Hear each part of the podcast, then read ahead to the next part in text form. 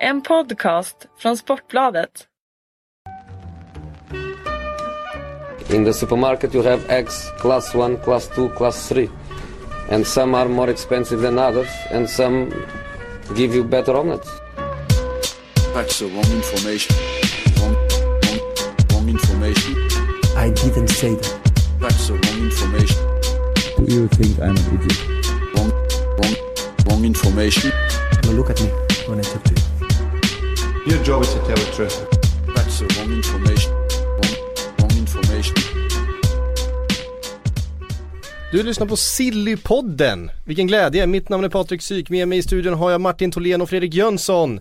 Eh, välkomna hit eh, ska ni vara. Det är Sillypremiär för er i år. Ja, det är Sillypremiär helt och hållet för dig Det är Tholén. poddpremiär Det är pro- ja, fantastiskt. Stort! Eh, vågar man avslöja vad, vad du har dina sympatier? Sånt gillar ju våra lyssnare att höra. Vi är väl illa tvungna tror jag. Ja, Och det är United. Usch! Bu! Säger han med Newcastle. Championship. Ingen är perfekt. Ingen är perfekt. Nej så är det Ehm, det finns eh, massor att prata om men det vi ska börja prata om det är att det faktiskt är tisdag idag. Måndag är ju normalt sett Sillypodd-dagen men det är så här att nästa vecka så lanserar vi en EM-podd. Eh, vi kommer köra två avsnitt varje vecka, måndagar och torsdagar och då eh, har vi valt att eh, lägga Sillypodden på tisdagar. Men just nästa vecka så är det ju röd dag på måndagen och dessutom är EM inte igång så att då blir det ändå lite skevt. Eh, nästa, vecka, nästa vecka kommer det bli eh, lite runtflyttningar utav eh, poddar igen men det eh, tror jag ni klarar. Eh, I alla fall eh, premiär för EM-podden nästa tisdag. Ehm, Okej, jag trodde det var måndag men okej, jag, jag ska inte lägga nej nej, ä- ä- men det är röd, det är röd dag nästa måndag. Sånt där, ni som går på skift, ni eh, har inte koll på Nej vi lever inte så. Det är eh, Sveriges nationaldag. Ja det vet jag. Då ska vi, ska vi ut och vifta flaggor. Då har vi inte tid att sillypodda. Eller EM-podda för den delen. Ehm, Frågan om landslagets eh, flagga blir då grå, vit och blå som de var klädda i landskampen ja den var inte så grann, Ja, den nej. tröjan. Nej det var den inte. Eh, faktiskt.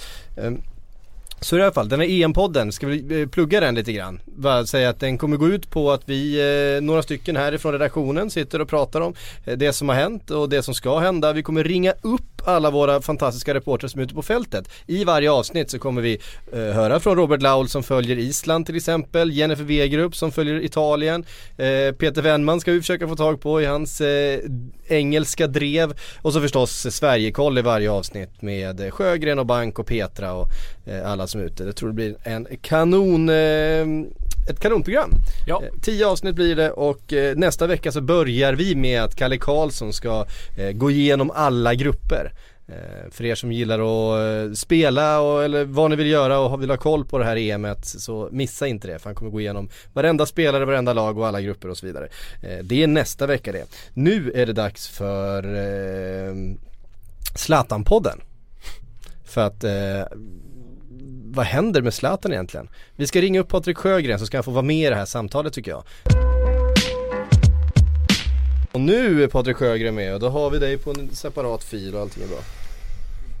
Efter lite, lite strul som det ofta är med teknik så har vi nu Patrik Sjögren med oss via någon sorts, eh, ja, tjänst, app.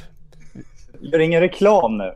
Han sitter, med, han sitter med datorn i Båstad bara överkropp, solar lite och På stranden. ja. Ja, jag, jag köper den. Jobbigt att vara landslagsreporter. Ja, men det känns att vi bor bara på det här lyxhotellet Skansen just nu. Åt nyss en lunch på restaurang Sand med middag över utsikt över hela stranden där. Man stod Peppes där nere. Patrik Ekwall spelade paddel en bit bort. Ni förstår hur det är. Ja, eh, vi, vi, vi får en uppfattning i alla fall. Det är Absolut. high life. Det är high life. Eh, Zlatan Ibrahimovic, klar för Malmö Ja. eller? ja, det blev lite roligt igår efter de här orden om att han eh, väntar på mig, jag kommer, jag kommer. Enligt The Sun så är han ju mer eller mindre klar för Malmö nu så att vi köper väl det rakt av. Jag älskade Sand, de bara kör. Det kommer Ja, en klubb och då är han klar. Klart. Ja, nej, han är absolut inte klar för Malmö. Han lär ju inte bli klar för Malmö heller. Men, men det är kul när det spekuleras. Ja, men är han klar för Manchester United är frågan? Det är ju den stora frågan. Det känns ju som det kallnat lite. Jag tycker att det är en intressant utveckling minst sagt efter de här rapporterna. Mourinho eh, haft möte med Raiola och liksom tröttnat efter det. Och, eh, jag vet inte riktigt vad jag ska tro. Det känns inte lika självklart med Manchester United längre. Samtidigt känns det ju det här som förhandlingstaktik så det skriker om det. Helt plötsligt är Zlatan stekhet och alla vill ha honom och helt plötsligt är Manchester United inte intresserade av Zlatan. Det känns som båda sidor gillar den versionen just nu när de ska förhandla en, en lön för den här svindyra 34-åringen trots allt.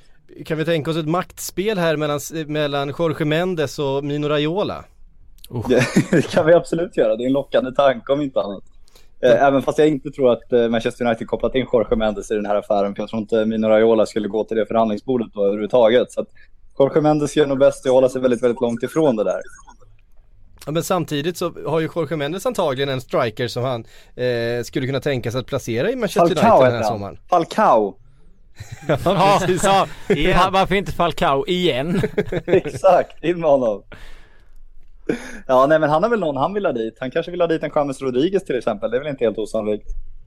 Vad, eh, vad ger du här Zlatan till Malmö för eh, procents eh, chans i tro, trovärdighet? Eh, noll. Det är bra. Ja jag håller med, det finns ju inte en, det finns inte en, kanske 0,01 promilles chans men inte mycket mer än så. Nej. Ja, men han, han kan inte bo i Malmö. Det Men finns ju en hel del. Malmö-supportrar som, som, som lever på det här just nu. Eh, som går på små moln och, och liksom försöker eh, greppa efter varenda halmstrå som, som finns. Ska de sluta Ja, göra så- det? Ja, det kan de göra. Men hela grejen, man pratar om att Manchester, att han inte vill bo i Manchester. Grejen är att han kan ju inte bo i Malmö. Det går ju inte rent fysiskt för att det skulle ju bli sånt kaos. Ska han då bo i Stockholm och pendla till Malmö då, eller sin kyrka i Stockholm, Det känns ju ganska osannolikt. Samtidigt som han har en lön som är en hundradel av den han skulle tjänat någon annanstans. Han får marknadsintäkter som är en tusendel av dem han skulle dra in i LA Galaxy. Så hur romantisk man än vill vara så tror jag inte Zlatan kommer spela för Malmö. Han är inte jättekär i Malmö FF heller, som ju blåste honom på lite pengar där när han gick till Ajax som han krävde tillbaka när han skulle spela den uppvisningsmatchen för, för Milan var det väl här någon gång. Så att, eh, jag tror att, eh, jag vet inte hur stort eh, Zlatan Ibrahimovic klubbhjärta är för Malmö FF heller om man ska vara helt ärlig. Han kommer hem och spela för Balkan, vad heter de? Eh, FC Balkan. FC Balkan ja. Ja men alltså tänk att han bara skulle gå över gatan i Malmö och bilarna stannar och så skriva autografer men om man ska gå in och köpa mjölk någonstans eller vad som helst. Det, skulle, det blir kaos varenda dag. Gör han det nu tror ni? Går Zlatan och köper mjölk? När köpte Zlatan ett paket mjölk senast? Nej det Han gjorde inte det i Malmö. Då hade han ju kn- knattar som sprang och köpte åt. Ja men precis. Fast han var ju, det kom ju bilder från eh, när han var hemma i Malmö någon sommar när han var på någon stor marknad och packade påsar. Så visst fan gör han det. Ja, ja det, det, det hade varit svårt. Men det, kän, men det känns väl lite som att de, det här United-spåret som vi själva varit inne på eh, och så vidare. Jag såg att Jennifer Wegerup som har följt Zlatan mycket har skrivit om det också att hon var inne på en teori om att om det nu skulle bli Manchester United med tanke på alla skriverier så borde han ge, redan vara klar för dem egentligen. Och det är väl lite där jag håller med Sjögren om att det känns ju kallare och kallare med United. Tyvärr, jag vill gärna se honom med Mourinho. Samtidigt så är det ju en förhandlingssituation där man vet Jo. att Zlatan brukar skriva på rätt sent. Och man vet också att Mino Raiola nog inte har jättebråttom om han kan lyfta lönen med några miljoner. Om han är intresserad av det, vilket han ju alltid har. Så det, det, man kan ju också tolka det som att de håller varandra lite på sträckbänken här och vill se vem som har mest tålamod egentligen. Jag vet inte om ni kommer ihåg den sommaren när han lämnade Milan för eh, Paris Saint-Germain. Eh, att det också drog ut på tiden. Mm. Vi hade ju en, eh, var det Erik Karlsson som var nere i Paris i, i veckor kändes det som. Eh, I alla fall eh, över en vecka och bara väntade. Jag kommer ihåg att det när det kom rykten om att, att eh, det hade kommit in ett privatflyg till Bromma Så jag var ganska ny på Sportbladet då, jag spenderade en hel dag i en bil på Bromma flygplats. Eh, Och väntade på att Zlatan skulle dyka upp där. Och det, det var, det var 12 timmar jag hade kunnat lägga på annat. Men så dök han upp till slut Eh, och så står vi där, jaha, och så sladdade han in i en svart bil på den här privata parkeringen där. Och så såg vi honom på avstånd och så kunde vi i alla fall bekräfta att han hoppade in i det där flygplanet eh, på väg till eh, Paris Saint-Germain. Så att, eh, det var, det var mitt, kanske mitt enda bidrag till den internationella silly-cirkusen var att jag fick den där Jag skulle säga att det är bilden. ditt Och, största bidrag till Aftonbladet. Så att, Ja det säger ju inte lite men Alltså jag kommer ihåg Erik Karlsson berättade ju om det där Han var ju med Ja. i podden efter Han hade liksom stått där och väntat och väntat och väntat Ja. och månaden. Dag ut och, Och dag sen in. så kommer nödens lag så var han tvungen att gå iväg och när han är halvvägs borta för att göra det som man kanske måste göra ibland så skriker fotografen på honom så får han springa tillbaka igen och precis då är Zlatan klar. Då kommer Leonardo ut och börjar prata om det. Ja, och då har han stått där i alltså en dryg vecka och Det är väntat. otroligt sjukt egentligen. Vad kul om man varit på toan då. Fy fan vad roligt. Ja, Stått där en vecka. det är och så, "Nej, jag samtalet hem till och titta." cheferna alltså. Herregud. Och Erik som nu har spenderat några dagar i Manchester. Eh, Ja. När han väntade på Mourinho. Ja. Eh, han stod där utanför ett, eh, ett, ett tomt Old Trafford. Det var väl Zlatan också han var ute efter men Ja, det förstås. Han får åka när det är varmt, KK åker när det är kallt. Det är så vi bara. eh, vi, eh, vi kan väl i alla fall eh, konstatera att den här, eh, den här affären och eh, den här cirkusen rullar vidare. Det är vi ganska glada för. Ja, men det är helt, man var ju lite orolig där när det kom rykten om att Zlatan ville ha klart allt före EM. För då hade han ju faktiskt förstört mycket av vår, vår spänning och vår sommar om han hade löst det här för snabbt. Så för varje dag som går så är jag en, en lycklig man som får fortsätta följa det här. Hypen som bara växer och växer det bara skrivs mer och mer och det bara Folk bara badar i det. Exakt. Ja. Underbart. Ja. Så har vi Bentner kvar sen också. Ja. Ja, Bentner ska in. Hörru du, eh, Patrik vi, vi får återkomma till dig. Vi ska ju, du kommer ju också figurera i den här EM-podden eh, framöver. Det blir väldigt mycket poddande via, via Skype för din del den här sommaren. Jag får försöka dra in det mellan mina poolbesök och ska väl ner till havet här och försöka spela lite beachfotboll med Robin Bornau också. Så det är mycket nu är det, mycket här i Båstad. Ja. Eh, sen så är det ju faktiskt så att eh, det kommer väl spelas in lite sill ifrån eh, Frankrike framöver här också. korrekt. Det ska spelas in inför publik så ni som ska ner till Nice framförallt kan ju hålla utkik efter en Patrik Sjögren där han kommer sitta med en mikrofon någonstans och kanske Fy prata om eh, nya Zlatan-rykten. Men då lovar du att ha t-shirt på dig och sådär eller? alltså, Du kan inte sitta i bara överkropp som du gör nu. Jag ska inte ha rosa hår i alla fall. Det Hånet. Ja. Hörru eh, tack för att du var med Patrik. Vi eh, återgår till eh, fler rykten. When you're ready to pop the question, the last thing you want to do is second guess the ring. At Bluenile.com, you can design a one of a kind ring with the ease and convenience of shopping online. Choose your diamond and setting. When you find the one, you'll get it delivered right to your door. Go to Bluenile.com and use promo code LISTEN to get $50 off your purchase of $500 or more. That's code LISTEN at Bluenile.com for $50 off your purchase. Bluenile.com code LISTEN. Ja det var Zlatan. Känner ni att ni eh, är mätta på Zlatan nu? Nej, Nej, absolut. Det är en hel sommar kvar aldrig. Aldrig. Eh, frågan är hur mycket bud det finns på honom egentligen. Ja, eller för- hur mycket med spel för galleriet och jag känner det, lite att det kanske inte det är svår, finns. Det är svårläst situation alltså. Ja, men sen är det ju det är lätt, han sitter ju och säger att det finns massvis med bud och det är klart att man ska ju, man ska ju absolut tro på Zlatan i, i många lägen men det, det är klart att han kan fiska en del. Han brukar ju inte köra den här taktiken, ni har inte sett något än. Han har inte gjort det vid tidigare tillfällen och sånt. Och det kanske är för att han vill ha fler bud. Och eh, det får man ju ändå ge honom. Varför ska han vara korkad och säga att han liksom samtidigt inte, men sen, men då studsar det ju emot på att han har sagt att han har gjort sitt val. Eller? Jo Eller, på ja. samma sätt igår när han pratade i Malmö där och säger att vi sen, syns en dag. Han vet ju mycket väl att det här kommer komma ut i England liksom. det Ja här exakt. Är, det här är nästa steg. Han bygger upp allt. Ja, eh, det gör han. Vet, vet ni vilket som är det näst hetaste namnet på transfermarknaden just nu? Det är en Mo- sportchef. Monchi. Monchi. Ja. Som ju lämnar Sevilla efter 10 år. 10 hyfsat framgångsrika år eh, som sportchef får man ändå säga. Han har alltså tjänat, och det här är ren vinst eh, på transfersummor, ungefär 1,8 miljarder Mm. till Sevilla. Det är vinstpengar på, på köp och sälj. Det är godkänt. Det är helt okej.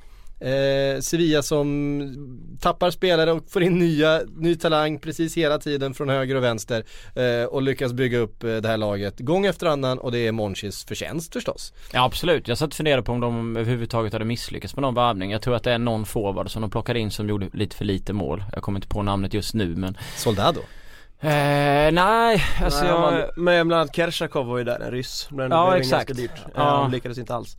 Men eh, sen är det han har även byggt dem till, alltså det är ett bra lag han har byggt varje gång. Ja. Han har inte bara köpt in billiga spelare och sen sålt dem dyrt utan de har ju lyckats. Vunnit Europa League tre i rad. Kvala in till Champions League, det har ju gett säkert en miljard Mm. extra bara det. Ja. Ja. Ehm, och han är ju förstås stekhet. Han är ju, Ja. han är ju, han är ju Mr Moneyball. Det är ju, det är ju så han jobbar. det där sä- sättet som många har försökt, det som inte är så lätt kanske gå på statistik och hitta roller och så vidare. Ehm, och frågan är vart han hamnar nu, det ryktas om Manchester United och eh, kombo med eh, José Mourinho och Monchi det, det kittlar ju lite. giftigt, det för låter giftigt. Manchester United-supporter i studion så, ja. Nu, nu Ja, jag, jag packar på uppmärksamhet här. Men alltså, det, de har, jag läste en artikel om hans eh, liksom lag som han hade värvat in för 23,5 miljoner pund eh, häromdagen. Eh, som jag var tvungen att ta fram. Palop, Dani Alves, Fazio, Casses Adriano, Rakitic, Baptista, Keita, Paulsen, Fabiano och Carlos Bacca. De har köpt han för 23 och sålde för 170! Mm. Alltså ni fattar ju själva liksom. Och sen eh, lägger man ju på eh, Navas, Moreno, eh, Reyes och så vidare. Sådana som man inte har sålt men, eller som inte behövt att köpa utan kommer Nej. från akademin och så. här. Så det är helt sjuka spelare och helt sjuka summor. Mm. Eh, där han själv plockade fram Kanoté tror jag. Som en av hans absolut topp tre eh, spelare. Inte för att de fick massvis med pengar utan för han var den han var i den klubben. Rakitic tycker jag är en fantastisk Ja. spelare som har kommit därigenom. Ehm, en riktig favorit. Men det är ju helt klart så att han kan ju välja och vraka mellan eh, anbuden nu mellan, för Alltså och vi kan ju, alla rykten säger att det är England. Mm. Ja, det Det- snackas om Tottenham, Liverpool, United, framförallt de tre. Även Arsenal eh, har nämnts. Arsenal som ju plockade Leicesters eh, eh, motsvarighet trodde man. Men så visade det sig att det inte alls var killen som kanske har legat bakom de, de här supervärvningarna inför, eller de här senaste säsongerna. Eh, men det är en annan historia. Vad tror ni om Monchi då? Han har ju förstås eh, Jag tror mycket väl det kan bli United och jag tror att det vore en sund värvning av United som har haft Fanchal som har styrt det den som på egen hand liksom tillsammans med Woodford, Woodward och vi har haft eh, förluster på två miljarder liksom i spelarvärvningar. Eh, så det finns absolut en substans i det där tror jag. Jag tror det skulle passa bra in tillsammans med Mourinho också. Ja, alltså han skulle nog vara bra för United men man vet aldrig med Mourinho. Alltså man vet ju inte hur han och Mourinho funkar tillsammans. Det är ju ändå svårt att säga med tanke på att eh, Monchi måste ju verkligen vilja styra allt med tanke på det han har gjort och, och han måste ju ändå ha stor tro på sig själv och det ska han ju ha för att det han har lyckats med. Men så finns det ju en Mourinho med som eh, kan köpa in spelare dyrt och skeppa iväg dem och även om liksom det finns någon spelare som är väldigt populär så bara lägger han den åt sidan. Så det känns som att han också vill styra och han kan göra exempel på liksom bänka spelare och sådär så att eh, Ja skulle de kunna liksom dra jämnt där så skulle det vara helt, helt fantastiskt eh, Sen är Arsenal om man tänker sig att Wenger inte har så lång tid kvar så vore det ju en vettig värvning för dem Att få någon som liksom ja, som tar bygger, över. bygger, Ja, bygger över eh, Bygger över mm. någonting där liksom. Eh, det kan absolut vara vettigt att göra. För jag tycker till exempel Tottenham som också har pratat, det är väl egentligen eh, Tottenham som har varit den, det näst hetaste namnet i, i, i ryktesfloran här. Eh, där ju Pochettino har gjort det så fantastiskt Mm. själv och byggt upp det här laget för ganska lite pengar. Eh, sen han kom in och, och, och verkligen byggt upp ett starkt lag. Där känns det som att det nästan vore synd att det skulle komma in en annan röst och, och ta över det bygget på något sätt. För han skulle ju behöva total kontroll Monchi egentligen om han ska få jobba fritt. Definitivt. Eh, Ja absolut. Eh, och det skulle nästan kännas lite synd. Jo, Även, även, och jag kan tycka som eh, med Liverpool där, där Klopp håller på att bygga någonting utifrån sina Ja, kontakter och, sitt, och sitt projekt. Han har sin spelidé, han har alla de här tyska och, tyskar och, och polackerna och så vidare som, som han har scoutat sedan tidigare och som hans stab liksom har koll på. Det är ganska uppenbart att han, han handplockar spelare här nu liksom. Men det känns som han själv kommer börja förändra sin roll på något vis. Alltså att i Sevilla har han styrt det där med järnhand och kunna plocka in sina fynd. Nu kommer han börja samarbeta oavsett vart han går. Om man ska ha Pochettino eller om man ska vara med Mourinho eller Wenger. Han kommer inte ha samma frihet. Men jag tror att en sån som eh, Monchi vore perfekt för United för att plocka in istället för Woodward som har varit totalt usel vid förhandlingsbordet. Jo. Vi har sett Fellaini-affären som var en katastrof. De fick betala mer än man behövde. Eh, Så i den liksom förhandlingssitsen tror jag han vore perfekt att ha för en sån som United. Du kunde Woodward kanske eh, ägna sig åt att signa sponsoravtal. Något Något sånt där sånt. som han är eh, rätt så framgångsrik med istället. Sen är frågan vad han vill hoppa på för projekt också. Hur, alltså vilken utmaning han vill ha. Det finns ju mängder med klubbar i Italien till exempel som eh, skulle kunna vara fantastiska projekt för honom. Ja. Med tanke på hur det ser ut i den ligan och så att, Men eh, det- hade varit kul med England givetvis för det är den ligan som man själv eh, tittar mest på och följer mest så att ja det är absolut välkomnat honom dit. Eh, ja, jag kollade nu, det var ju Kone som hade varvat in som inte hade gjort så mycket, Ona Kone som inte hade gjort så Mm. många mål. Sen de plockade ju någon CC från, från Stoke för 7 miljoner pund var det väl som såg som en av de dyraste Ja. värvningarna i den klubbens historia och det är inga pengar alls. Eh, nu snackas det ju om att han, eh, polacken Krychowiak Ja. eventuellt skulle kunna bli en sån som liksom försvinner. Så att han lyckas ju med så jävla många spelare. Eh, och se, den kombo då, jag kan förstå dig som United-supporter, att se den kombo komma in i, i en storklubb som, som United som eh, liksom har den historien men ändå är där de är idag. Det är klart att det är lockande med Mourinho då. Tänk om Zlatan skulle komma dit också. Det hade ju varit liksom Men, det är ju olika sätt att jobba på. Ja, absolut. Det här är ju, det här är ju en, en sportchef som eh, verkligen kan identifiera russinen i kakan Mm. eh, som, som ingen annan hittar liksom. Som, som hittar roller och som Ja, men, och som jobbar väldigt mycket ut efter ett moneyball-tänk där en spelare ska vara billig och man ska sälja dyrare och man ska Ja. växa på det sättet och det handlar absolut inte om att köpa in de största stjärnorna i världen så som United har jobbat tidigare så som framförallt Mourinho har jobbat tidigare. Nej precis, därför kanske han egentligen skulle funka bäst i Newcastle. Vi har ju försökt med alla möjliga projekt och det har ju gått åt helvete och där, där måste han ju verkligen hitta och leta för att någon skulle vilja bo där och spela för Mike Ashley och så vidare. Men han känns ju faktiskt som en sportchef som eh, på så vis när du sitter och pratar om det ska vara utanför kanske topp 6 egentligen. Ja. eh, Där man får kämpa lite mer för att bygga sitt lag och man gör det med kanske ännu mer tanke än vad man gör ibland i storlagen för där känns det som att de har så jävla mycket muskler så ibland känns det som att de bara går ut och, och eh, bara plockar Han ska in ju till Leicester.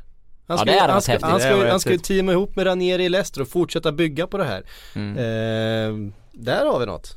ja, Absolut, det Ja, coolt nej men absolut det håller jag med om. Jag tror inte han egentligen av det vi har sett hittills så är inte han byggd för en Manchester United liksom han ska plocka in de bästa spelarna eller i ett Arsenal ska plocka in de bästa spelarna utan det är ju Han har lyckats med små medel och i en Premier League-klubb som United, Arsenal, Liverpool, då är kravbilden helt annan Ja, och, det, och, man, och där pengarna ju finns. Alltså, han har ju varit tvungen att jobba med små medel i Sevilla, i ett Manchester United. Det finns ju ingen anledning till det. De har ju alla pengar i världen. De kan betala de högsta lönerna av alla lag. De kan betala högre löner än både Bayern München och Barcelona. Eh, om de vill. Men det kanske Om de måste. Och det blir en helt annan förhandlingssituation. Alltså kommer du från Sevilla och säger att Ja vi kan inte betala mer än så här men vi kan erbjuda den här sportsliga utmaningen, vi kan erbjuda det här. Kommer du till förhandlingsbordet med Manchester United Du kan aldrig säga att vi kan inte betala mer. Nej. för, att, för att det kan de. Ja Nej men det, sen är det ryktas väl lite om eh, Everton För Mm. att de vill ha tränaren i Sevilla också Precis. eh, Emery Yes. Eh, och så vidare och eh, West Ham, de sägs ju sig ha ganska mycket muskler nu med allt möjligt de håller på med. Det hade ju också varit en, en cool klubb om man hade flyttat eh, dit liksom och, och man fått bo i London och så vidare, slippa typ eh, tråkiga Manchester eller norra England på andra sidan och så. Så det finns ju definitivt alternativ för eh, Ja det finns all, alla Ja, alternativ. Så men eh, så sett med utmaningsmässigt så eh, Italien typ så här, tänk att Mm. flytta dit och försöka styra upp Milan, inte och så vidare. Mi- Milan, är ett, renover- ett renoveringsprojekt. Ja exakt, exakt, det är ju liksom en jätteutmaning. Ja. Så det är klart att det hade ju varit eh, astufft eh, för honom att göra. Och, och, men sen är ju saken att, att man har kört så många år och lyckats med det han har gjort. Eh, sålt alla de här spelarna, varit med och vunnit de här titlarna och så vidare. Då kanske man vill ha lite mer Eh, lite mer ekonomiska muskler från början så då kanske man väljer en klubb i, England istället. Ja så är väl känslan att Ja. Sevilla, jag tror väl, han trivs ju säkert jättebra där liksom, han har ju fostrat den klubben och varit den klubben hur Ja. länge som helst Och att han då ska lämna den, då känns det som att han vill hoppa på, alltså nästa steg i Ja, hierarkin liksom Han vill inte börja om så att Nej, säga igen. Jag tror ju att även han eh, är lite, lite kittlad utav tanken, tänk att få jobba med de här pengarna. Ja, absolut. tänk, att, tänk att få jobba med de bästa spelarna i världen och liksom eh, kunna ringa Jorge Mendes och säga du, James Rodriguez vore ju intressant i det laget som jag håller på att bygga. Istället för att, att ringa en, en klubb i Kroatien eller eh, sådär, där han har hittat spelare tidigare. Eh, Så att det, det är klart att det finns en, en personlig utmaning för honom också. Att, att, att jobba på ett annat sätt. Jag tror att klubben som värvar honom i England oavsett om det är en stor klubb eller en eh, mindre klubb, alltså ekonomiska muskler då. De lär ju förvänta sig ändå att han hittar de där fynden och inte ringer upp och köper James Rodriguez som har haft en pissäsong för en halv miljard. alltså lite så. Ja men det, det är lite där, han, Ja. han har ju en förväntning Ja, på sig exakt. att, att göra de här superaffärerna nu då. Mm. Eh, samtidigt som eh, det är svårt för de här toppklubbarna i England att göra dem. Eftersom alla Kräver Alla pengar. kräver ju väldigt mycket mer och ofta mycket mer pengar än de är värda. Mm. Och mycket högre löner än vad de egentligen ska ha. Jag menar du har unga spelare 20-21 år gamla som kräver löner som ingen italiensk klubb kan betala överhuvudtaget. Eller knappt en enda spansk klubb kan betala. Och du är egentligen bara ett löfte. Ehm, Är det då- det man tackar Chelsea och Manchester City för? För att de drev igång och ligan Ja men, eh, ja, men delvis det men det är också det tv-avtalet som gör Ja. att, att, att klubbarna har de här pengarna, de kan betala de här pengarna. Men fan vi ser, vi ser bottenklubbar värvas skytteligavinnare från Ryssland liksom. Alltså det, är- Mm. det, är, eh, det är osannolika affärer. Jag menar en Rondon ska inte kunna hamna i West Brom. Nej. Det är liksom eh, de, de konkurrerar med ett, eh, jag menar ett Inter eller ett Milan om en sån affär. Eh, men han väljer ändå West Brom för de kan ändå betala mer. Jag, nu har jag inte TV, TV-pengarna framför mig men, men, men, men Aston Villa skulle väl få någonstans typ 40 miljoner eh, mer än vad Bayern München får i TV-intäkt efter den här säsongen. Och då är TV-intäkten en väldigt viktig del även för Bayern München. Ja Ja, absolut. precis. Eh, Så att det, det, är, det är ett väldigt ojämnt eh, spelfält just nu mellan de engelska lagen och den övriga världen. Och det gör också att det blir väldigt skevt. För, framförallt för den här spetskompetensen i att hitta fynden, förädla dem och sälja dem vidare. Eh, och, och bygga om laget. Det är en, liksom en kompetens som kanske inte de här spel, klubbarna behöver. De behöver kanske någonting annat. Men jag tror också att hans förväntningar om han kommer in i England och de engelska medierna där att han ska ha förväntningar att värva de här Liksom hitta de här guldfynden varje dag, att det kan nästan vara jobbigt för Monchi på ett annat Mm. sätt än i Sevilla för där är inte pressen lika stor på att hitta fynd som eh, Backa som Fascio som har gjort genom åren. Eh, så jag tror det kan bli en omställning för honom också om han skulle gå till England om man väljer där framför Italien eller så. Ja, helt klart. Eh, vi går vidare då. Mkhitaryan, Mm. kommer ni ihåg honom? Ja absolut. Dortmunds eh, och före detta Shakhtar Donetsk eh, fine armenier är han va? Med det otroligt svårstavade namnet. Han vägrar skriva på eh, nytt kontrakt med Dortmund och det ryktas nu om Chelsea och Arsenal. Framförallt Chelsea känns som den hetaste kandidaten i Contes nya lagbygge. Ehm, vad tror, ni om, vad, vad tror ni om den affären? Är det, Det något som Chelsea en- behöver? En eh, poäng, eh, en poängmittfältare får man väl kalla honom. Han gör ju mycket mål och, och mycket assist. Det ligger nog en enorm sanning i det med tanke på att Conte tidigare i Juventus var Exakt. ute efter Mkhitaryan så känns det som att det är fullt logiskt att engelska medier framförallt gör den eh, eh, Para ihop de två. Eh, och sen tror jag absolut att han skulle kunna passa in bra i ett Chelsea som eh, någonstans behöver någon offensiv kraft till. Vid sidan av Hazard, Diego Costa också Så Ja. kan det behövas en människa till och där kan Mkhitaryan mycket väl vara en Man, Behövs Vil, det. William har ju dragit ett väldigt tungt lass den här säsongen. Han ser men tung ju- ut nu, har du sett det förresten? Han men- tjock ut. Ja, han såg tjock ut. Ligan har precis tagit slut så spelar han någon, någon träningsmatch och ser liksom lite Ben Arfa Ja, rund ut helt Det är brasilianare vet du, Ja. Adriano Det Ronaldinho går det är så snabbt liksom. Tränat på en vecka och så bara boom. Caipirinha, Ja. för mycket socker Ja, verkligen. Ehm, Men alltså grejen med han var det inte att han eh, inför den här säsongen hade ett ganska eh, långt eh, samtal med, med tränaren om att han vill ha sin roll och hela den här biten och så har han gjort den här kanonsäsongen. Därför låter det väldigt märkligt att han nu inte vill betala tillbaka genom att skriva ett nytt avtal men ja. Eh, han har ju Raiola som, eh, som Ja. agent. Det var väl speciellt också när han gick till. Ja precis, han, han bytte ju till Raiola och så försvann han i två veckor. Ja exakt. Direkt han hade Så bytt att agent. eh, så var han, han eh, spårlöst försvunnen. han kanske är svår att analysera var han tar vägen. Han kanske gör när, som William gjorde, han åker och träffar någon brittisk klubb och så Gör lite läkarundersökningar runt omkring och sådär Ja. så får man se vad som Så- händer. Ja så får vi se. Ja. Ja, det blir nog kul att, att, att följa. Mm. Eh, oh, här har vi ett rykte, den här måste vi slå hål på. Det dök upp igår var det väl va? Eh, att Gonzalo Higuain skulle vara sugen på Liverpool.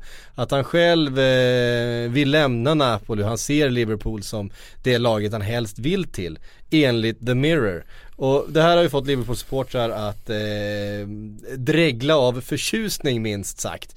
Men vi måste ju slå fullständigt hål på det här. Vad är källan? Nej, det här är Mirrors egna uppgifter. Oh, Mirror en fin källa. Ja. Ociterade, ingenting. Ja, det här, är- de drog jättehårt på det. Det var liksom eh, stora rubriker igår i Mirror. Ja, jag Eh, såg det. Men, ett. Hur kan Mirror veta vad Gonzalo Higuain vill? En, I texten står det också att eh, spelarens agent, så det är väl agenten och Påsos har pratat med då. Ja, definitivt. Eh, är förvånad över att Liverpool inte har visat något intresse hittills. Eh, Han har två år kvar på kontraktet med Napoli, en utköpsklausul på ungefär 96 miljoner euro. Eh, och Alltså det finns ingenting i den här historien som stämmer. Det Alltså- finns liksom ingenting som, som alltså en, en granskning på, på två minuter utav det här eh, så spricker det. Så tyvärr. Det, man ska komma ihåg att mycket av det här eh, tror jag definitivt är en agent, en agentassistent eller något annat som har pratat med tidningar. Vi kommer ihåg till exempel då när Sergio Ramos helt plötsligt ryktades till United sen förlängde han med, Ja. med, med eh, Real Madrid och sådär. Och det försiggår ju mycket sånt. Alla de här liksom sjuka ryktena som bara kommer och kommer och kommer har ju givetvis mycket med att eh, Jag tror inte att de har fantiserat ihop det utan det är ju någon som har ringt Jo och absolut, ja det är det jag menar. Ja. Men det är ju också för att han vill ha en två år kvar och den utsläppsklausulen och kanske vill liksom antingen vill han ha mer lön Han är eller vill 28 han få år ner gammal ja, nu, han ska exakt. skriva sitt, stö- sitt dyraste kontrakt det är ju den typen av grejer som oftast liksom eh, händer runt omkring spelare och det kan man se med svenska spelare, man kan se det liksom eh, internationella spelare och så vidare. Sen är det ju frågan också vad det är ju en målmaskin, han har gjort en fantastisk säsong. Ja, han har slått nytt rekord i Ja Serie A, absolut, liksom. så att det är ju inget att snacka om. Jag tror säkert Klopp skulle kunna Ja, tänka sig ja, honom. ja, ja. Men eh, sen har ni ju ganska, nu säger jag ni, eh,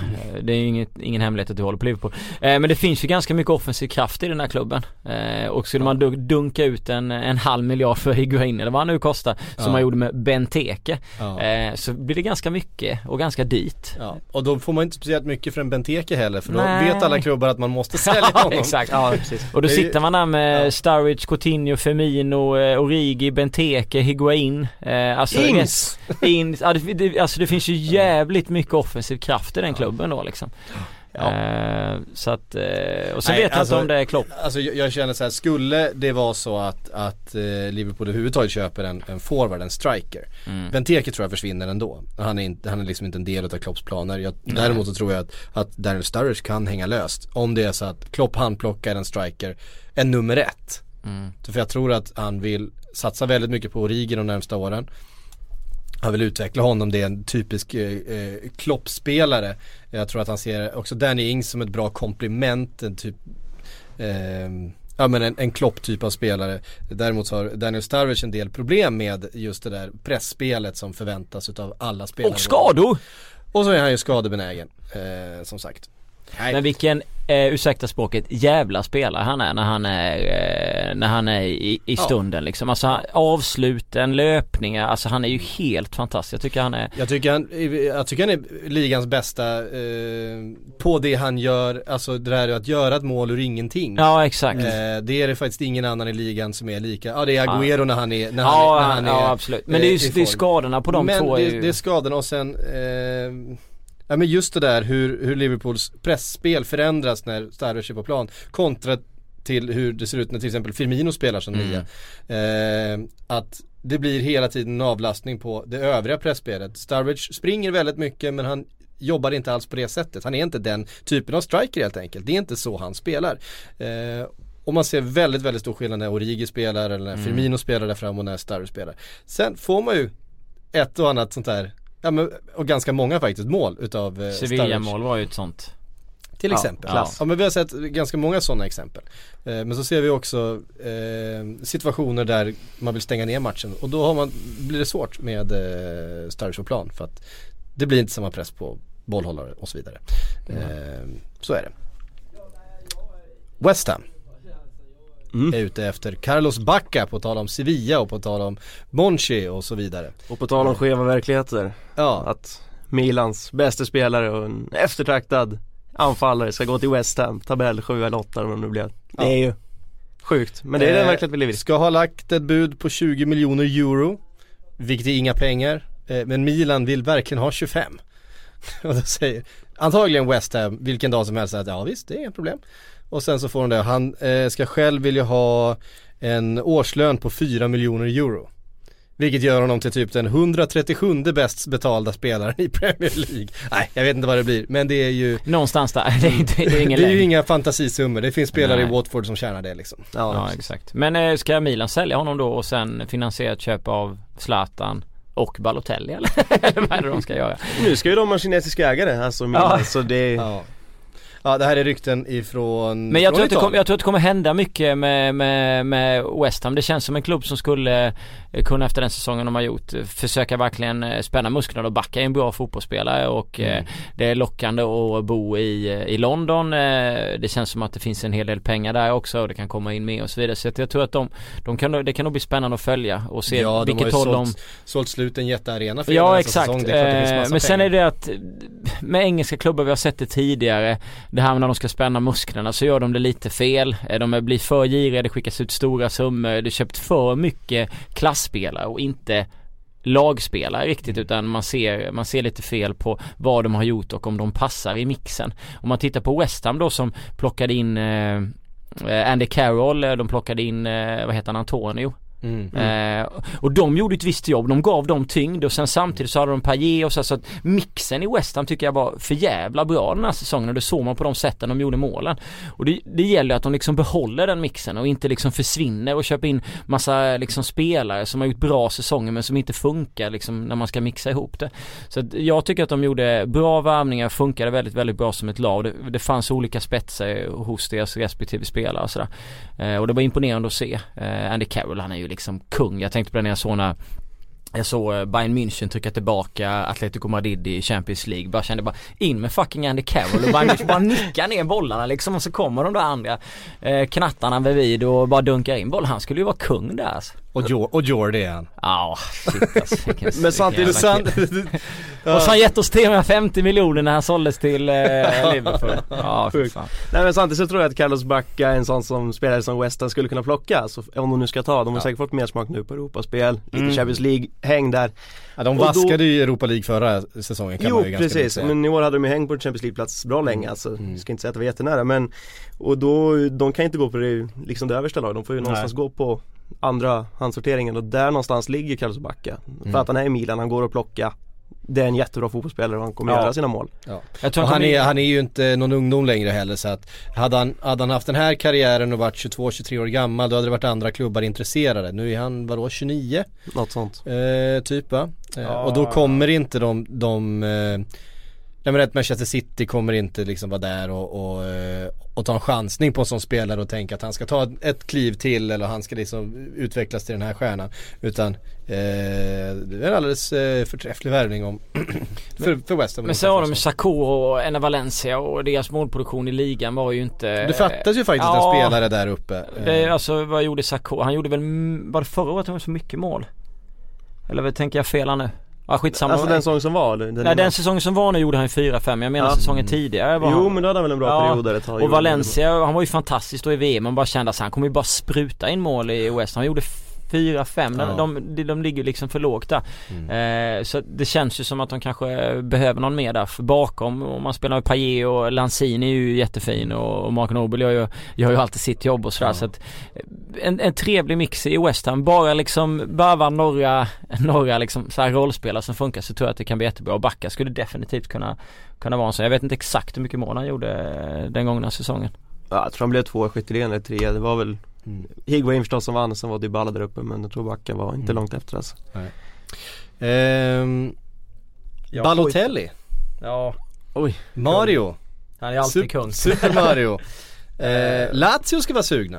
Det är lite oväntat ändå. Espanol ska vara sugna. Det är... Espanol har du pratat om. Ja det är alltså. inte, det är inte Nej men. Espanyol kan inte, Backa gjorde 18 mål förresten. Eh, men Espanyol kan inte bli, han måste ju gå till en, eh, en Ja, Balotelli-klubb det, det, liksom. det pratas, ja men det pratas om att han håller på att leta bostad i Rom just nu. Han ska väl ha fått beskedet från Liverpool att han eh, göras icke besvär på försäsongen utan det här ska vara löst eh, före det åter, återträff efter EM. Eh, och det ska handla om ett lån igen eh, från Liverpool där Liverpool antagligen betalar större delen av hans lön eh, och det ska finnas en, eh, en utköpsklausul förhandlad till ungefär 7-8 miljoner euro. Eh, Eh, Det är ett, ett lag som inte vill ha kvar eh, Mario Balotelli. Det finns ju ingen som vill ha honom Ingen vill ha honom. Jag Jo men Lazio verkar, verkar ändå tycka att det här är värt chansningen för det finns ju en fotbollsspelare där inne Ja, någonstans. det har vi sagt länge men, men det var några säsonger sedan som vi såg någonting av Det det. var faktiskt lite synd att vi fick se, eller att det var Rodgers som försökte med Balotelli. Det hade varit roligare om det hade varit Klopp som hade försökt med Balotelli. Tänk om, tänk om Klopp liksom hade matat sönder honom där. Han hade ju dragit en baksida efter, efter 70 minuter. Kan du se Balotelli och Origis presspel? Ja, som en hade, stjärna det hade ju där. varit, Klopp hade ju blivit årets tränare bara på det om han hade lyckats. Han hade ju fått en hjärtinfarkt, man ser den här halspulsådern har ju bara exploderat till frustration av att skrika på Balotelli. Ja, det tror jag inte hade funkat så jättebra. Nej. Men, men, eh, Nej det- men Lazio, det finns väl någon sanning i det med tanke på att de har ju en plats som ska fyllas där med Klose som har lämnat Ja. Så ja, men vad tror vi om det? Så att det kommer lyckas? Nej, det kan jag De måste ju värva ett par gubbar till om de ska köpa honom för att, alltså, eller Nej, låna det är ju en, eh, det är ju en eh, Det är bara risker, risker, risker. Ja. Det finns ingen garanti. Och det påverkar ju allting. Han påverkar ju sin omgivning. Han är Ja. ju en, eh, alltså det finns ju ingenting som är sig likt när man har Ballo i laget. Det är ju bara så. Han kommer med sin kamouflage eh, sprayade, be, vad heter det? Bentley. Nej vad fan vad heter de? Eh, den här bilen han har. Det är den här jättedyra. Bugatti heter det va? Ja, Eh, jag har för mig att det var en Bentley men det var kanske en Bugatti. Nej jag vet inte, jag, jag har inte sådär jättebra koll på, på de där sportbilarna Men, eh, och hans polare som hänger runt och alla historier om den här polaren som sov på träningsanläggningen och Mm. allt han styr med och han förstör träningar och han eh, har ingen respekt för eh, auktoriteter och så vidare så att det är ju Det är inte bara en chansning eh, i att, ja men blir det ingenting så blir det ingenting Det kan faktiskt göra allting sämre att ta in Balotelli Men det börjar ju nästan komma lite åt, alltså man kan dra paralleller procentuellt mellan liksom Zlatan går till Malmö FF och Balotelli lyckas i en klubb och liksom Bentner lyckas i en klubb. Det är, alltså någonstans så ligger de ungefär på samma nivå. Bentner är nästan större chans att han skulle lyckas än att Zlatan går till Malmö och Balotelli lyckas. ja men lite så eh, Så att hans, eh, man hoppades ju där när han, han skrev på för Liverpool att vi skulle få se någonting av honom liksom. Det finns ju någonting där men Alltså, eh, undrar vad, vad, som, vad som rör sig i hans huvud liksom och,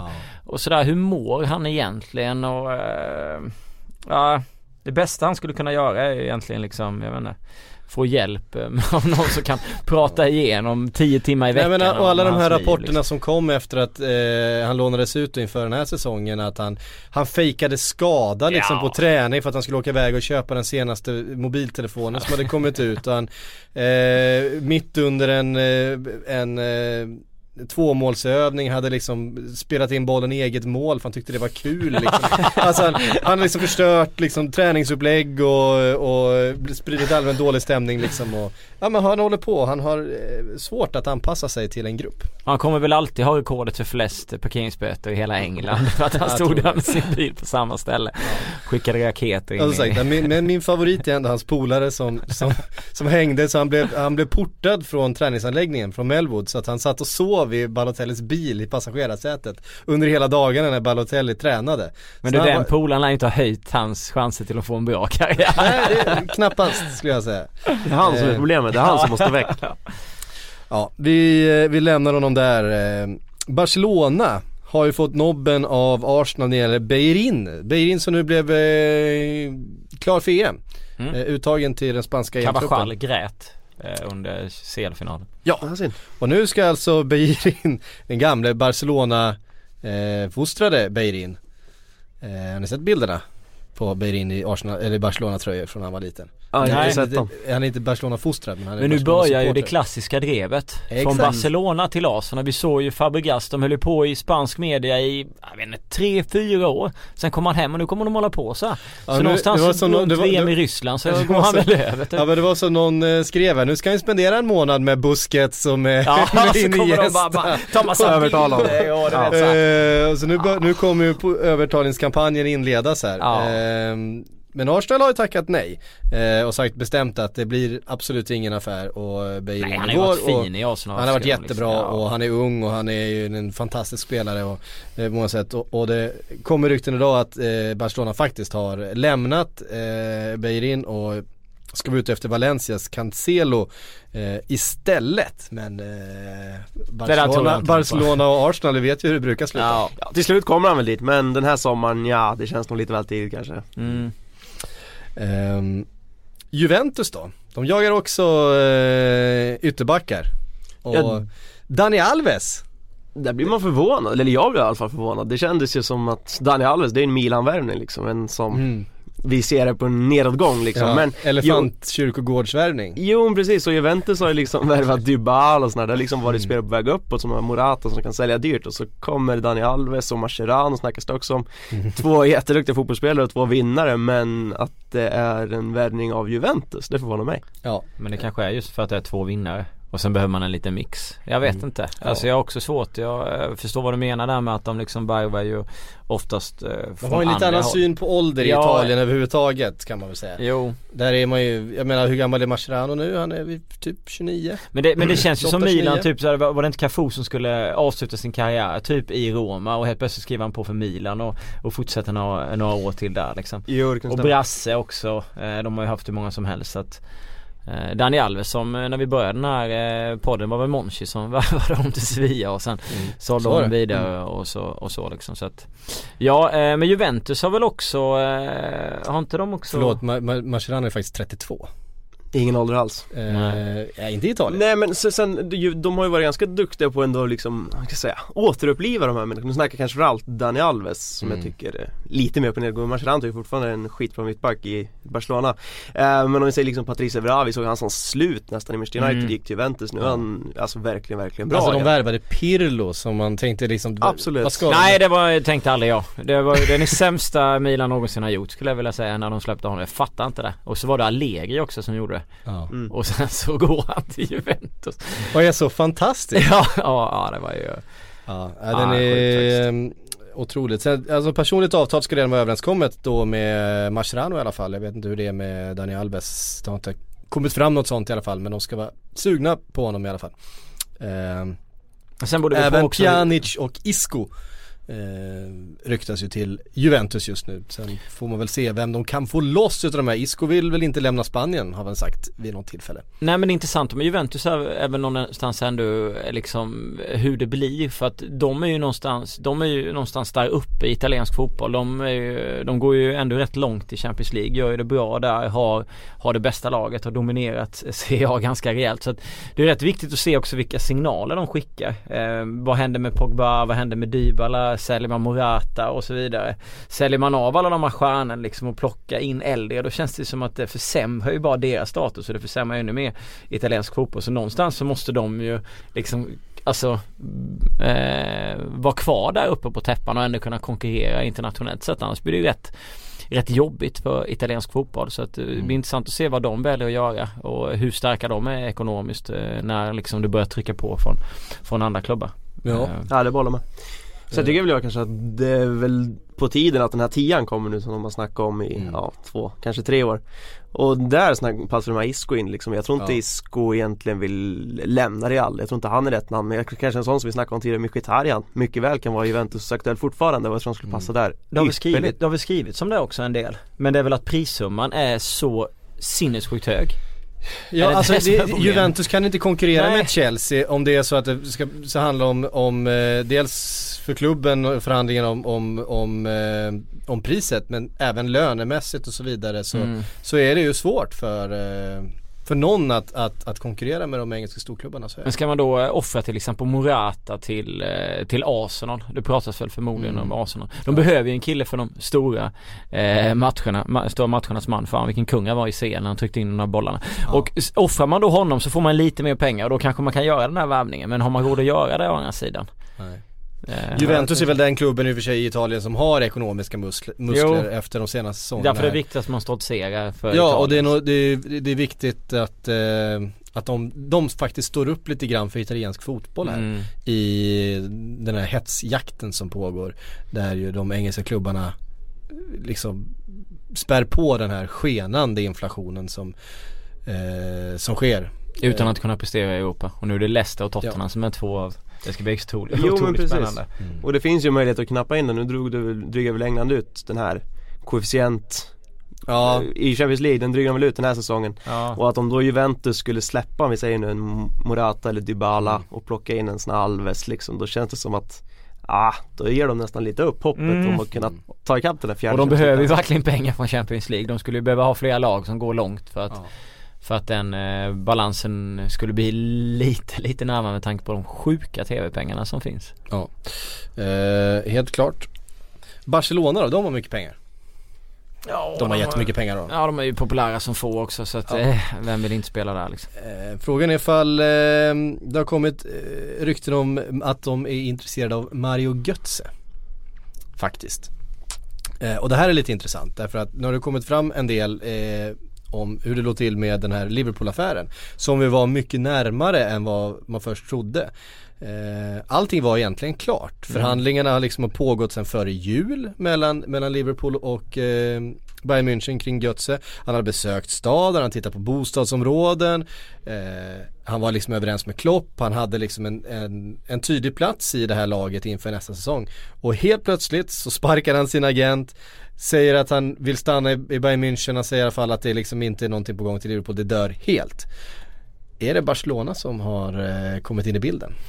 Alltså för eh, Mario Götze där, han, han avgjorde eh, finalen var det för 2014 eh, och sen har det bara typ Gått gått, utför. utför. Nej men han är 23 år gammal. Ja han, liksom han är ingen fortfarande ålder. ung men alltså det viktigaste för honom utan tvekan det är lite som Eh, Renato Sanchez, jag tyckte att han gjorde rätt som gick till Bayern München istället för Manchester United för att ta ett exempel. För att han kommer till en miljö som är ganska trygg, det finns balans i det laget, de går långt, de vinner ligan och han kan komma in.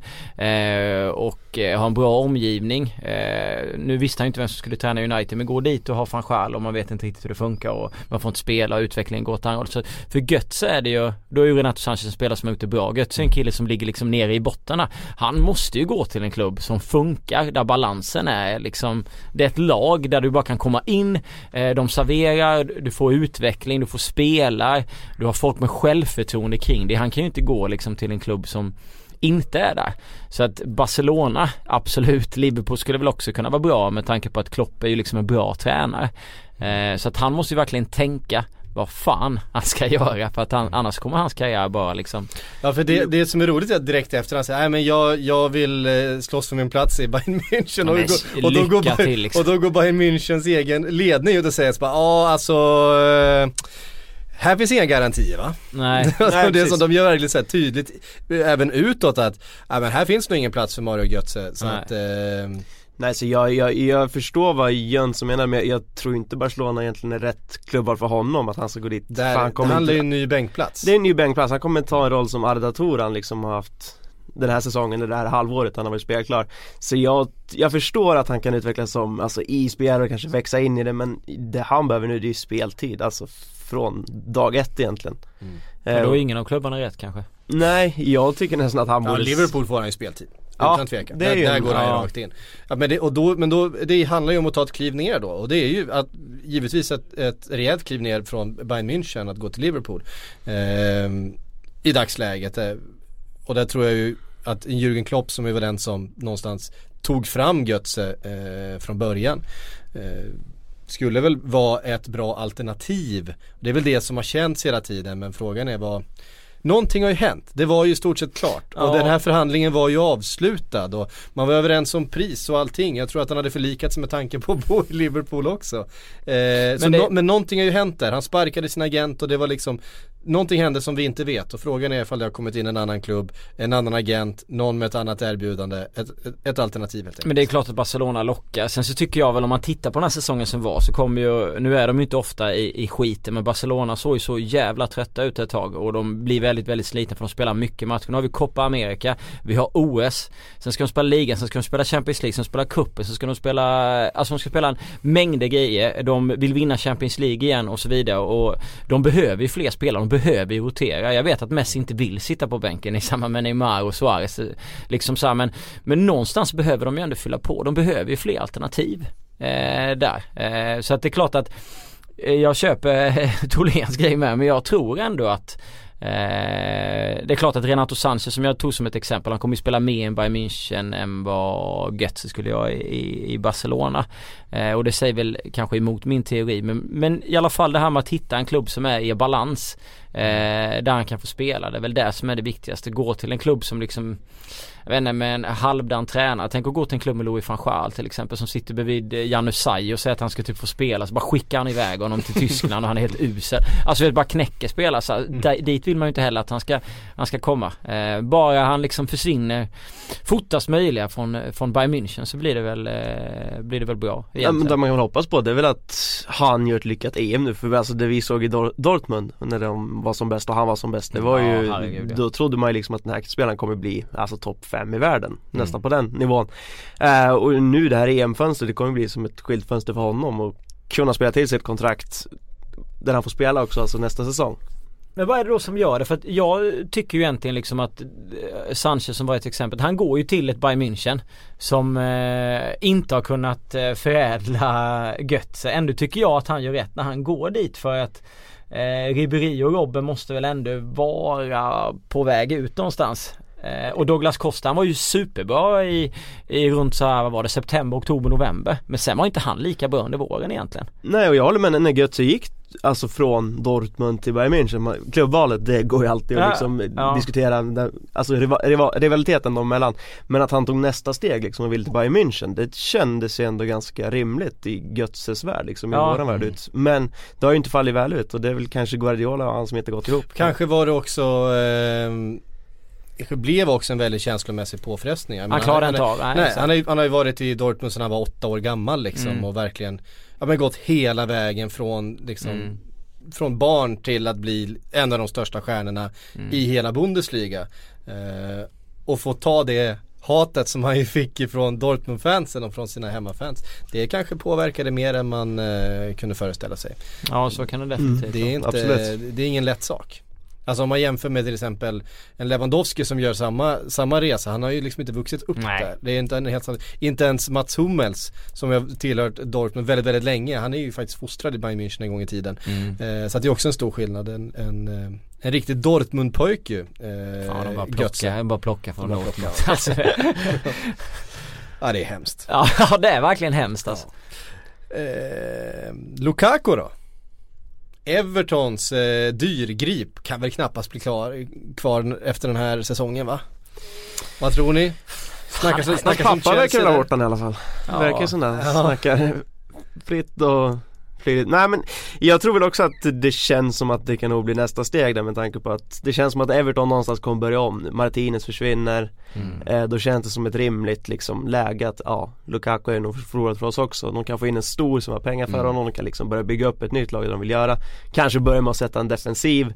Eh, så det känns väl som att ett, en ny klubb för honom känns inte långt borta. De kan ju utan tvekan få en 300-400 miljoner för honom. Ja. Ehm, Lätt. Vad gjorde han i år? Ja han kom väl typ 3-4 skytteligan. Ja, Han gjorde- var ju 17, 16, ja. fantastisk i höstas alltså när han, Ja. han gjorde mål på allting i stort sett. Han Tänk- var ju i det där laget. Tänk sig han ta ett steg till då till en miljö som är Tillbaks till Chelsea, det är ju det som de flesta pratar om. till en annan miljö med liksom bättre, alltså mer stabil omgivning. Everton har ju varit som, ja, jag vet inte vad den här Det säsongen. har ju också varit så här, det har inte spelat någon roll att han har gjort två mål i matchen. De har ändå släppt in tre liksom. mot typ, Eller fem. mot något skitlag på bortaplan liksom. Ja, ja men de har ledat, ledigt med, med, med 2-0 med 10 minuter kvar att spela sen ändå förlorat med 3-0 med 3-2 liksom. Det har Ja. varit så många sådana matcher för Ja. Everton eh, den här säsongen så att det är ju Men han har ju en potential och det har vi ju alltid sett liksom. Det gäller ju bara att, eh, ja, man vill ju se honom komma till en omgivning där, som är bättre och verkligen få ut hela poten- potentialen. Och en hel säsong där han liksom bara öser in. Han kommer ju också starta EM här nu för Belgien som ju ser fantastiskt starka ut förstås på papper i alla Mm. fall. Även att de har tappat lite i backlinjen. Eh, men det är också helt här går, otroligt. de spelar ju med Alvareldo och det- Fortongen. De det- det- spelar det- ihop det- i Tottenham. Det kan inte vara några problem Nej, det, är, liksom. det är det bästa mittbacksparet i hela Premier League liksom. Ja. ja det är mycket bättre än att starta med en, eh, en kompani vars kropp som kompani, är, liksom. Den är ju nästan slut alltså. Ja, det Frågan vad. Pep gör med honom. Det är ett ämne att diskutera i sommar. Ja, det, det får vi återkomma till. Mm. Eh, men det är klart att Lukaku har ju möjlighet här att bli ett av EMs eh, allra hetaste namn. Ja men Ja. Eden Hazard som eh, på eh, senvåren verkligen vaknade till liv efter att ha blivit eh, ja, ganska hånad under, under stora delar av, eh, av eh, säsongen. Definitivt hösten. Han eh, tror jag kommer göra också ett eh, fantastiskt EM och Lukaku det kommer ju ligga där. Kevin De Bruyne är ju bra så att Han har hyfsade framspelare. och Sverige kommer ju få det otroligt svettigt. Det kan ju Ja, bli det är mittfältet som, som Belgien kan ställa upp alltså, med, alltså ta Mertens plats till exempel. Nej, det är. Witzell, Witzell centralt där och sen så eh, Nainggolan. De, de, Nainggolan, Hazard och De Bruyne. Men tänk dig Mittfältsfyra.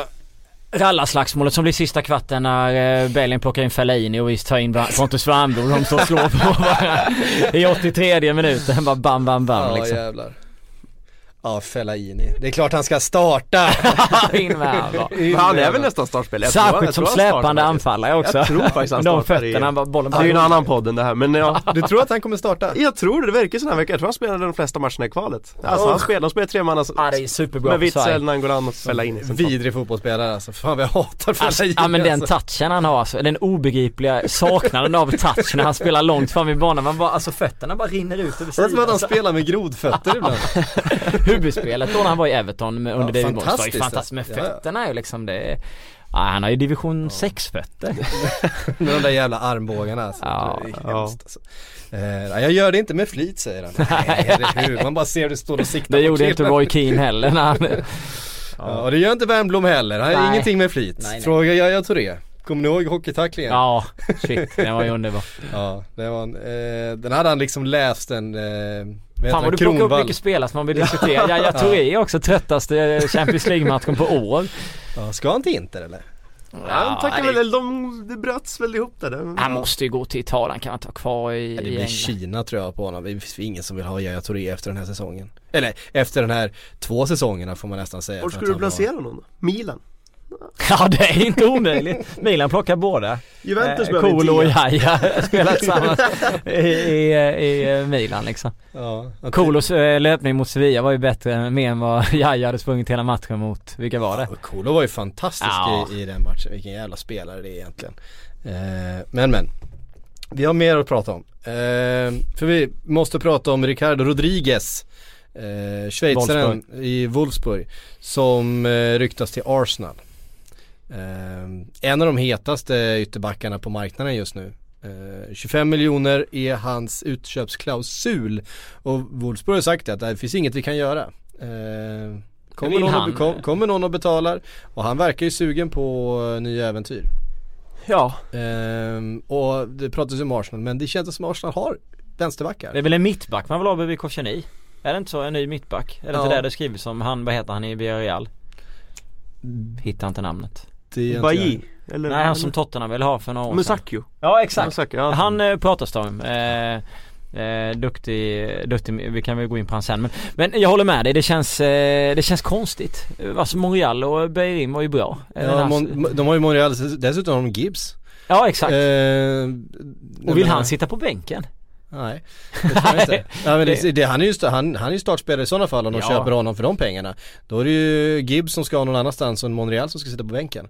Och det känns ju jättekonstigt när eh, Monreal var en av de bästa ytterbackarna i hela ligan. Ja, Gibbs skulle i och för sig kunna skickas. Ja men Gibbs skulle de ju kanske Ja. klara sig utan. Eh, förstås. Men eh, ja, jag, jag tycker det, det är inte en position där man känner att Arsenal ja, definitivt måste förstärka. Nej, Nej, det håller jag med det tycker inte jag heller. Det borde, borde vara en, eh, de borde titta på en eh, mittback och kanske en, eh, Tycker- en anfallare. Tycker Liverpool kan köpa Ricardo Rodriguez istället och skicka den där Moreno någonstans dit. Solen inte skiner. Jag älskar när ni värvade José Enrique från oss. Fy fan den här jävla vänsterbacksplatsen alltså. Det, vi får aldrig till det. Det blir aldrig bra. Nej. Nej, Rodriguez, eh, han är ju, han är ju fin. Han har, jag tyckte han var bra i Champions League. Han nätade mot Real va? Straffskytt är han Ja, ju. Rickard Rys. Och, eh, Precis. och, och eh, har väl funkat bra i Wolfsburg under sina perioder. Jag vet inte var han kommer från från början, innan. Eh, Måste väl varit Schweiz. Vi gissar Ja. på Basel. Ja, precis. Eh, alla spelare som har lyckats kommer ju typ därifrån känns som. Nej, så det är klart att det är, det är en bra fotbollsspelare, inget snack om saken. Men jag vet inte om det är rätt spelare för, eh, för Arsenal i, i det här läget liksom. Om han nu inte ska eh, bygga en, den bredaste truppen FC, Arsenal har FC haft. Zürich Jaha. kom han från. Nej men jag köper väl allt det ni säger jag, jag, Men det känns som det kanske kan finnas ett pussel att lägga där att Gibbs liksom vill återuppliva sin karriär Han har ju försvunnit helt egentligen att han skulle vilja ta en väg som typ Ryan Bertrand har gjort i Southampton Mm. och kommit till landslaget och så Eh, Så det är väl den ekvationen som jag kan se att Rodriguez skulle in på en sån position men jag tror också att han kan starta och Monreal, jag vet inte, han är inte heller purung va? 29, 30? Ja, jag vet inte faktiskt hur gammal Rodriguez Nacho är. Rodriguez är 23. Ja, han är inte heller. Nej, så att det är ju en, eh, en ung spelare så att det kanske finns en sån tanke där men eh, jag tycker också det känns, eh, ja jag vet inte. Nej, jag, jag har länge lanserat det namnet, att det, det namnet som jag tycker att Arsenal behöver mest av allt Det är typ Javier Mascherano-typen Alltså en vinnare, en riktig usling så att säga på plan Ja. Nu har de köpt Granit Xhaka. Han som jag tycker fin. har den kvaliteten. Mm, det är visserligen sant Ehm, på tal om schweizare. Ja, Basel också. Fint landslag Nej men det var ju inte Basel på eh, Nej men ligans- jag bara Ja. eh, eh, lyfte, lyfte han eh, eh, Men det blir intressant att följa honom i EM också Ricardo Rodriguez. Med tanke på att han har den här utköpsklausulen, han är 23 år gammal, han Mm. är, det är liksom Varit, varit bra i landslaget tidigare om inte jag missminner mig och det var väl där han liksom möjligt. kom fram och, och var trevlig. Det kanske är något för Juventus som vi pratade om tidigare annars. Ja. Eh, jag tycker fortfarande att Liverpool borde gå all in. Men du tycker ju Eh, Liverpool ska vara allt förutom eh, ta tillbaka Balotelli och vem var det mer? Nej, Higuain inte heller. Ja, men det tror jag ju bara inte på. Paul Dammet Eh, finns annars. Dammet finns Han gjorde mål mot det. José Enrique är väl klubblös nu va? Ja det också. Ja. Eh, tillbaks till Newcastle. Ja, men här är, en, här är en historia som jag tycker är lite rolig bara för att det dök upp en video idag. Han, Piotr Zielenski, eh, polacken som ju har varit ett namn på eh, många Liverpool-supportrars läppar de senaste veckorna. Eh, var ju egentligen klar. Nu, nu, nu kommer rapporter om att det är helt dött. Eh, att affären ligger ner. Men då kom det en video eh, ut idag när han står och skottränar eh, på Empolis träningsanläggning. Iklädd Liverpool-tröja med sitt eget namn på. Vad, säger, vad ger ni mig för den? Den dök upp idag. Du visade mig den och det Ja. var bra hittat men jag dementerar, eller jag tog Det ner bra, det här direkt det, det är bra silly. Ja det är mycket bra sill och jag förstår Ja. att de lägger ut den just en sån här dag och med laddefel. Men han är ju på ett landslagsläger så vi kan ju skjuta ner Ja. det direkt att det är ju en förmodligen väldigt gammal video Ja, I- ja, men det, det, den börjar, Vem la ut den? den? Vem la ut den? Eh, jag såg den på, eh, jag vet inte, eh, Joe eh, eller något sånt Hade det varit han själv hade han ju skrikit efter varva mig men nu känns det precis som Ja, Tholén eh, Jag tror att det är så att eh, han var väldigt nära för ett par veckor sedan. Jag tror att den här eh, videon antagligen är ett par veckor gammal. Eh, men det är ju någon slags eh, så här, klubb-tv. Alltså det, Mm. man ska se hur många mål han sätter, om han har lagt upp Mm. eh, tio bollar något sånt där. Eh, och att han skruvar in dem. Det, är- det är en jävligt märklig liten video på två minuter liksom. Men han står där i en Liverpool-tröja och det är nästa säsongs eh, tröja och det står eh, Zielinski på ryggen. Men det ryktas ju som sagt samtidigt idag om att den här affären är helt död och att eh, klubben istället har gått vidare på Mahmoud Dahoud från eh, Bayer Leverkusen. Fan vad kul Som det hade varit om man hade alternativet då. sammanfattat alla de här eh, sjuka bilderna som varit ute först och sen Ja sen hur har det blivit sen liksom? Pratat igenom alla de här konstiga sakerna som har hänt i, i Silly och liksom Följt upp vad spelaren sen tar det, det, det är bra silly att lägga upp en, en YouTube-video på sig själv i eh, Ja eh, definitivt en klubbtröja eh, som man håller på att förhandla med. Det tycker, Ja, jag, det tycker jag är bra. Nummer 10 också, Coutinho Ja nummer 10 hade han också ja, precis. Den, den blir svår att ta just nu känner jag i, Mm. i Liverpool om inte Coutinho försvinner. Och det hoppas vi väl inte. Eh, inte jag i alla fall. Det hade varit kul Det hade varit intressant. Vi har massa frågor att svara på. Eh, Robin Vareskog skriver, hur tror ni Mourinho kommer bygga Manchester United till nästa säsong? Det var en liten fråga det hörni, som vi har diskuterat tidigare för sig. Men jag tänker att ni ska få, jag skruvar den lite.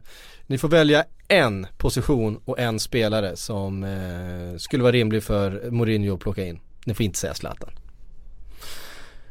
Plocka ut hade varit lättare, Juan Mata, Gerardo He Ja det kom ju rykten idag om att, att eh, Mourinho redan ska ha bestämt att eh, två spelare är inte intressanta för hans, eh, han har helt enkelt sagt till Woodward, gör er av med de här två. Det är Juan Mata och det är Daley Blind. Den här teorin som jag säger nu är, lite konstig och kommer förmodligen inte eh, slå in. Men eh, vi säger så här, han varvade Rafael Baran eh, till Real Madrid för många år sedan. Han har varit där i fyra eller fem år. Ramos och Pepe gör det väldigt, väldigt bra. Å andra sidan så har de inte så mycket bakom. Men inte omöjligt att kanske Mourinho försöker få över honom. eh, till United. Men det är kanske inte just den positionen som man behöver mest. Han skulle ju behöva en Behöver, nog behöver de en mittback alltid. Behöva en, eh, en mittfältare forward. Det behövs ganska mycket men det har varit en cool värvning. Ja, Tholén. Ja alltså det är ju mittbackspositionen är ju ofrånkomligen där det behövs. Plocka mittfältare, det behövs ju mer. Och då hade jag, bara, då hade jag inte sagt Varant, jag hade sagt Marquinhos. Men det vore för tråkigt att säga en eh, mittback. Och Monch har vi redan snackat om, det vore en perfekt värvning men det har vi redan Mm. snackat om. Så då måste vi ta oss uppåt och då fastnar jag någonstans på högerkanten känns det som att det finns någon slags lucka. Du menar att Valencia inte kommer starta alla matcher nästa säsong? Jag har svårt att tro det, tror inte Ashley Young är där heller. Va? Eh, Young? Så jag vet inte tusan, vad har vi? James Rodriguez. Ja. Där har vi ju eh, agentkopplingen också till Mourinho. Ja herre jävla. De borde vara rea på James Rodriguez. Han har ju varit som Götze typ i Bayern München. Han får inte ens hoppa in. Eh, eller? Eh, Erik Bräcke undrar, eh, tror ni Mares, Vardy eller Payet flyttar i så fall var? Eh, Vardy tror jag blir kvar. Mm. Eh, Tror jag med. Han är eh, inte i en ålder där någon av de största går in på honom. Han är heller inte en spelartyp där eh, som, som jag tror eh, någon av dem känner att de vill, vill bygga laget runt just nu. Han är väl en ganska typisk liksom kontringsforward. Mm. Ehm, Men de andra här- två? Men de andra två, De ju- Payet tror jag heller inte går någonstans. Han, han, skrev, han kom ju förra sommaren, har skrivit ett långt avtal med, eh, med West Ham som ju har ett väldigt intressant Ja. projekt. Eh, Mares är väl den som Går. I så fall. i så fall, men nu är Ja. frågan är vart han ska. Jag skulle väl nästan, eh, jag kan inte se att någon eh, av de där eh, toppklubbarna i Premier League inte skulle ha honom. Det är väl kanske i, i eh, liksom, han borde ju egentligen passa in vad som helst. Det är klart att han skulle Där höja. kanske du har din höger... Eh, Ja, jag tänkte Ja, säga det det precis. Men jag, och jag ska även, United. eh, nu ska jag även sno Jönssons lite där, men han var inne på att Barcelona behöver Ja, anfallare liksom, Ja. att de behöver rotera Mm, lite mer Mahrez så. funkar ju. Där. Faktiskt så känns det som att eh, Barcelona hade ju nytta utav Pedro när han var kvar. Just för att Mm. han kunde komma in i de där lägena när det fattades. Att någon var lite småskadad, någon var lite trött och han kunde göra de där matcherna i, i La Liga förtjänstfullt och göra sina mål och liksom bidra med, eh, med fart och fläkt som han, som han ju gör i, ja men bakom de största och vara en nyttig inhoppare. Mm. Ehm, och det är faktiskt någonting de har saknat den här säsongen. De kanske har saknat Pedro mer än man tror i Ja. Barcelona. Och han kommer ju ändå rensa en del Mourinho. Uh, ja nu går jag över till uh, United men, men alltså absolut. Uh, vi, vi pratade om Chelsea tidigare med Mkhitaryan. Det är klart att uh, Mars hade väl, de har nog inte sagt nej till honom heller och så vidare. Så att det finns ju rätt mycket kring honom. Payet vill jag ju definitivt inte ska flytta. Det hade varit uh, supertråkigt. Även om, alltså ska han hålla på och slå in frisparkar som han gör. Hur fan ska de kunna behålla honom då? Nej, nej absolut. Men jag tror väl inte att West Ham Alltså vi snackade där om att de håller på att bygga Ja, upp det någonting, vore ju- det vore bara Och då liksom- sälja Payet, då är man ju liksom Ja, man- på ruta ett liksom. Man river Ja. ner hela jävla, hela jävla slottet man håller på att bygga liksom. Ja, så är det. Hörrni, det var allt vi hann eh, den här tisdag eftermiddagen. Vi är tillbaka nästa vecka igen. Då är vi tillbaka på en onsdag fastän att den här podden egentligen har flyttat till tisdag. Men det handlar om att det är eh, röd dag på måndag. Vi kör De här jävla röda dagarna måste vi sluta med alltså. Bort med julafton. Det är premiär för EM-podden nästa tisdag, Silly tillbaks på onsdag och sen så är det tisdagar framöver eh, och vi kommer höras massa fler gånger. Massor med podd under hela EM, missa ingenting säger vi. Eh, och på återhörande. I think I worked for 16 years here in England and I deserve a bit more credit than wrong informations.